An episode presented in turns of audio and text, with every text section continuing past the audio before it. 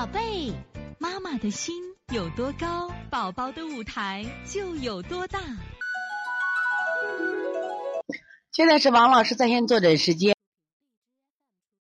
幺零二六运城毛妈，她说啊，小宝九个月七八天前吃了西红柿，有点腹泻，停了好多天了，还是三四天大便一次，一天一次，现在没有规律，有时吃完就拉，请问这是脾虚泻吗？奶粉喂养，停掉所有辅食了，可感觉还有点粘液东西，是乳糖不耐受吗？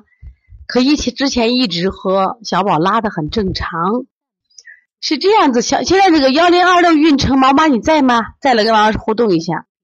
我想问问你大便臭不臭？大便臭不臭？这是非常重要的啊！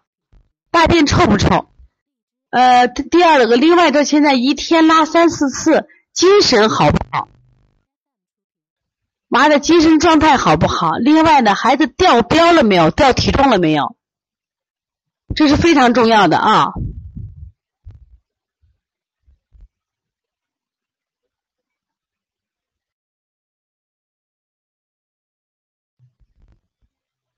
你撑不撑？你能感觉来吗？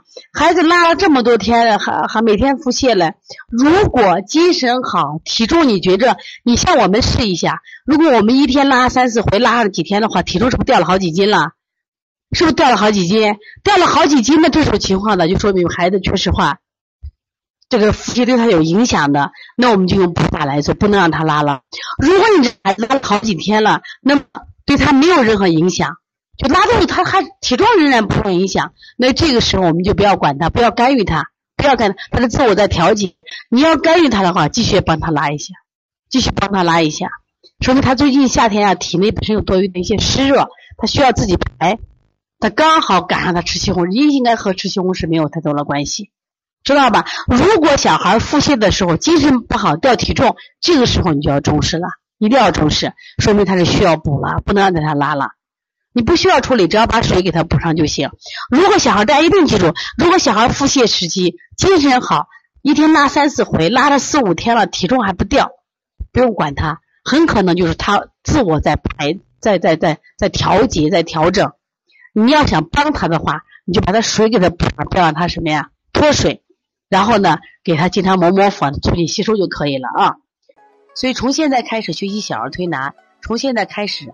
学习正确的育儿理念一点都不晚，也希望我们今天听课的妈妈能把我们所有的知识通过自己的学习，通过自己的分享，让更多的妈妈了解，走进邦尼康小儿推拿，走进邦尼康的课堂，让我们获得正确的育儿理念。